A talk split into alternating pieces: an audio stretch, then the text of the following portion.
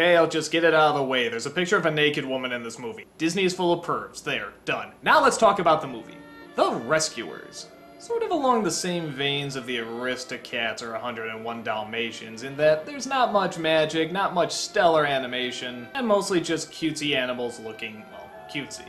Though I don't think it's as bad as something as the Aristocats, there is a little bit more story and character to it. Nothing much really stands out about it. It centers around a little girl who's being held by this evil woman who wants her to go inside this mine and get this incredibly valuable diamond. Talk about child labor laws.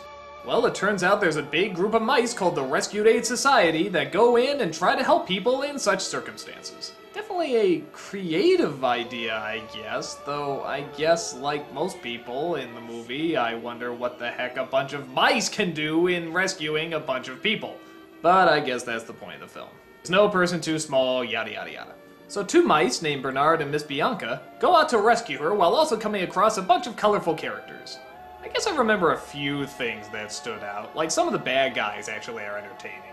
Like this crazy lady who's holding the girl looks like something out of a 1940s French bordello. A really bad 1940s French bordello. Her reactions a lot of the time are pretty fun to watch. She also has this blithering sidekick who once in a while gets a good line, and she also has these two alligators that are probably one of the funniest things in the movie. But aside from that, it's just more cutesiness. The little girl is obnoxious. I can't stand her.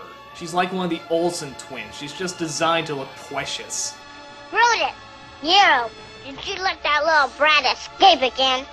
You're too soft. And most of the movie is just filled with other scenes that drag or are overly cutesy or don't really seem to have much point to them. I don't hate it, I just don't remember it doing very much for me. Even as a kid, I sort of remember being bored by it. Again, with the exception of one or two comedic scenes. Not really a fan, I'd probably say there's much better Disney movies you can watch. Tomorrow is another day. And what was up with that naked lady?